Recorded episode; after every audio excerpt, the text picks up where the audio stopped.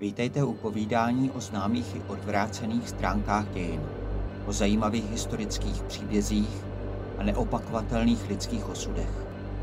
O strastech i triumfech velkých i drobných hrdinů minulosti. Vítejte u podcastu Dějiny temné i tajemné. Byla noc z 11. na 12. června 1937. Před popravčí četu, které velel jeho někdejší bojový druh Vasilij Blücher, nastoupil maršál Sovětského svazu Michail Tuchačevský. Zazněla salva. Sovětský diktátor Josef Vysarionovič Stalin se právě zbavil svého nejschopnějšího vojenského velitele. Velitele, kterého na smrt nenáviděl. Přispěla k tomu dezinformace připravená Reinhardem Heydrichem. A dodnes se diskutuje o tom, jakou roli v tom sehrál československý prezident Edvard Beneš. Michail Nikolajevič Tuchačevský se narodil 16. února 1893 ve Smolensku v rodině aristokratů polského původu. Co by 21-letý narukoval v červenci 1914 na bojiště první světové války, údajně se sebevědomým výrokem Chci se stát generálem do 30, nebo tou dobou již nebýt mezi živými. Dostal několik vyznamenání za odvahu, ale v únoru 1915 ho co by kardového poručíka zajeli Němci. Několikrát utekl a byl opět dopaden. Po čtvrtém pokusu jej jako nepolepšitelného zavřeli do Ingolštadtské pevnosti, kde se zpřátelil s jiným později slavným válečným zajacem, francouzským kapitánem jménem Charles de Gaulle. Také on se pokusil celkem pětkrát utéci a také on byl pokaždé dopaden. Tuchačevskému se však další pokus o útěk konečně zdařil. Dostal se pak do Švýcarska a do Ruska se vrátil až v roce 1917. Po velké říjnové socialistické revoluci, jak se jí později začalo říkat, se přidal na vítěznou stranu, tedy k bolševikům. Díky tomu se stal důstojníkem rudé armády a rychle postupoval. Vděčil za to svým schopnostem, ale také nebývalé krutosti. Počátkem 20. let se velmi krvavě vyrovnal s účastníky protibolševického povstání v Kronštatu, kde byla ruská námořní základna. Později neváhal nasadit dělostřelectvo ani bojové plyny proti civilnímu obyvatelstvu v Tambovské gubernii, které povstalo proti bolševické vládě. Všechny tyto spoury krvavě potlačil.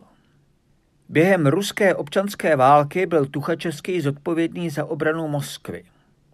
A za rusko-polské války stanul dokonce v čele západního frontu rudé armády, útočícího na Varšavu. Plán ale skončil krachem, protože na nechráněný týl rudé armády zaútočili jednotky polského maršála Pilsudského a většinu vojsk ruského západního frontu rychle odřízli. Od této porážky se údajně také začalo datovat Tuchačevského nepřátelství se Stalinem, protože se z ní obvinovali navzájem. Tuchačevský vinil Stalina, že mu odebíral jednotky kvůli jeho vlastnímu útoku na Lvov a Stalin zase obvinoval Tuchačevského, že nakráčel Pilsudskému do pasti. V roce 1920 byl Stalin odvolán z funkce člena vojenské rady a začal Tuchačevského na smrt nenávidět. Později se do osudu pozdějšího ruského maršála začal promítat vývoj vzájemných německo-ruských vztahů. Oba státy se ocitly po světové válce v mezinárodní izolaci. Jejich vztah vznikl právě z této izolace jako jakési partnerství z rozumu. Německo bylo prvním státem, které uznalo sovětské Rusko de jure. A Rusko tak bylo prostřednictvím Německa vyvedeno z mezinárodní izolace. V roce 1922 byla mezi oběma zeměmi podepsána smlouva o vzájemné vojenské, vojensko-technické a ekonomické spolupráci. Ta založila kooperaci, která trvala až do roku 1933, kdy se v Německu dostal k moci Hitler. Sovětská vláda se začala cítit ohrožena tezemi z jeho programového dokumentu Mein Kampf o získání životního prostoru na východě a rozhodla se proto přistoupit ke společnosti národů. To vytvořilo podmínky pro vznik východního paktu, který měl být kolektivně bezpečnostním orgánem ve východní Evropě a jehož součástí mělo být i Československo. V roce 1935 byly podepsány spojenecké smlouvy mezi Francií a Sovětským svazem a následně podobnou smlouvu uzavřelo se Sověty také Československo. Tato smlouva měla zvláštní doložku. Šlo o smlouvu o vzájemné pomoci, ale Sovětský svaz by ji poskytl jen v případě, že by pomoc přišla i z Francie. Tuchačevský, který se v tomto roce stal sovětským maršálem, platil za jednoho z nejlepších vojenských odborníků na světě a prosazoval motorizaci rudé armády spojenou s masovou výrobou tanků a s budováním silného letectva pro hromadné výsadky v týlu nepřítele. Zdůvodňoval to právě německou aktivitou. Stalin ani další členové politbyra však s jeho plány nesouhlasili. Podle jejich tvrzení by Západ považoval masovou modernizaci rudé armády za hrozbu a za výzvu k vojenské konfrontaci. Svou roli však hrálo pravděpodobně více to, že se Stalin začal obávat tuchačevského sílícího vlivu. Od téhož data se také datuje dodnes nepotvrzená legenda, že o dalším osudu sovětského maršála rozhodla dezinformace podstrčená SS Obergruppenführerem Reinhardem Heydrichem československé rozvědce, kterou Stalinovi prý předal osobně československý prezident Edvard Beneš. Základ této legendy je pravdivý. Heydrich skutečně zaznamenal rozpory v sovětském velení a navrhl Hitlerovi otevřít Německu cestu na východ tím, že odstraní vedoucí garnituru rudé armády pomocí dezinformační kampaně.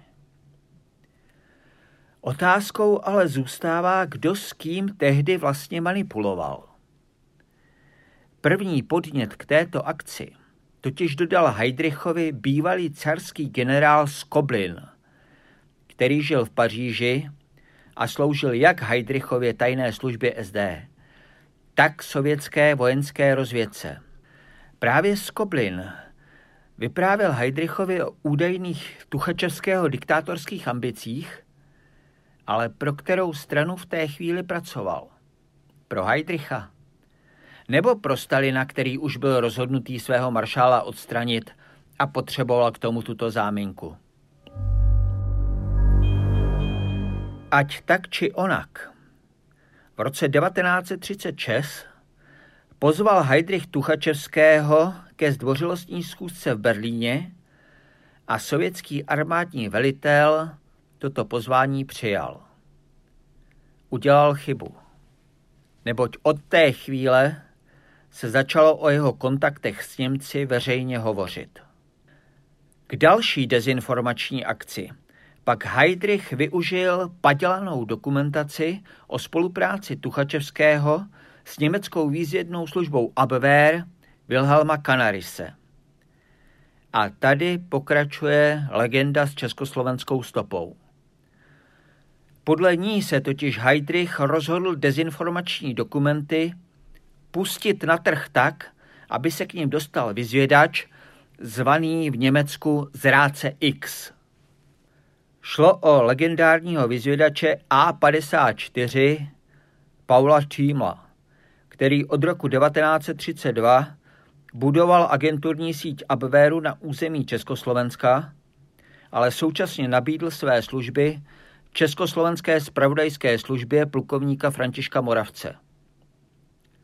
Vedle pravdivých informací však často předával i dezinformace, které Němci právě za tímto účelem vytvářeli.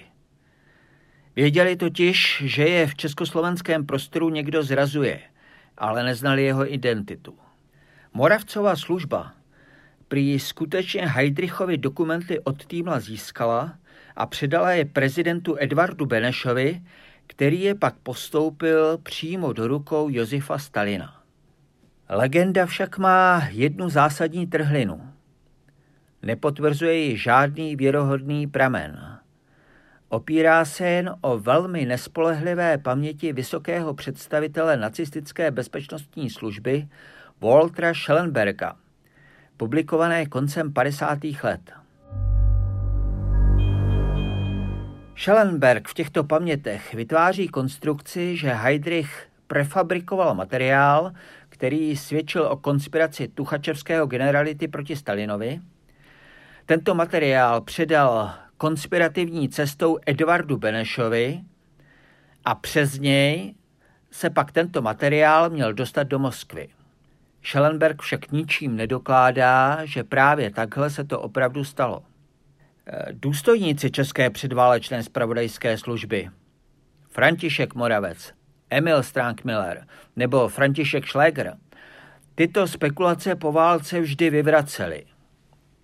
Ale v roce 1987 zaznamenal historik Jaroslav Valenta a po něm i Roman Cílek trochu odlišné svědectví československého generála ve výslužbě Oldřicha Tichého, který v roce 1937 sloužil jako podplukovník Československé armády a byl vedoucím ofenzivního spravodajství proti Německu. Tichý v roce 1987 Valentovi řekl – pokud náš někdejší šéf, plukovník František Moravec, píše ve svých pamětech, že vůbec o ničem nevěděl, není to pravda. Tehdy mi Moravec osobně řekl v mé kanceláři, že byl spolu s plukovníkem Hájkem pozván na hrad k prezidentovi, aby se vyjádřili k dokumentu, který Beneš dostal od vyslance Masného, jenž jej osobně přivezl z Berlína. Týkal se ten dokument zrady Tuchačevského a jeho spolupráce s Němci. Je logické a zřejmé, že by doktor Beneš nepředal Stalinovi zprávu, aniž by se dotázal vojenských znalců na jejich mínění. Československá strana však nebyla jediná, k níž prosákly úmyslně šířené zvěsti o tajných jednáních mezi sovětskými generály a nacisty. Na takzvaný chystaný převrat v Moskvě, který má proběhnout pod velením sovětských a německých generálů, totiž prý upozornil sovětského velvyslance i francouzský ministr obrany, jímž byl tehdy Eduard Daladier. Ten se totiž prý obával, že případní noví sovětští vůdcové uzavřou pakt s Německem proti Francii. Informace přitom měl nejspíš rovněž od dvojitého rusko-německého agenta z Koblina. Ať to bylo tak či onak, Tuchačevský byl dne 22. května 1937 zatčen a obviněn ze spolupráce s trockisty a ze špionáže ve prospěch nacistického Německa. Po tajném vyšetřování byl v noci z 11. na 12. června společně s dalšími sedmi sovětskými veliteli, Jonou Jakirem, Vitovtem Putnou, Augustem Korkem, Vitaliem Primakovem, Robertem Eidmanem, Borisem Feldmanem a Jeronymem Uborevičem zastřelen popravčí četou. Tato poprava se stala úvodem k ničivé vlně armádních čistek, již padlo za oběť obrovské množství životů mnoha kompetentních a schopných důstojníků rudé armády. Sovětská armáda se tak ocitla ve fázi naprostého rozkladu. Důsledky se projevily nejprve v zimní válce ve Finsku a dále při německém napadení Sovětského svazu. V prvních měsících této operace, nazvané Operace Barbarosa, ztratila rudá armáda téměř 2 miliony vojáků. A my si můžeme možná už na věky klást otázku, nakolik za to mohla i Heidrichova temná hra, které možná naletěl československý prezident. U dalšího dílu podcastu Dějiny temné i tajemné se těší naslyšenou Jaroslav Krutka.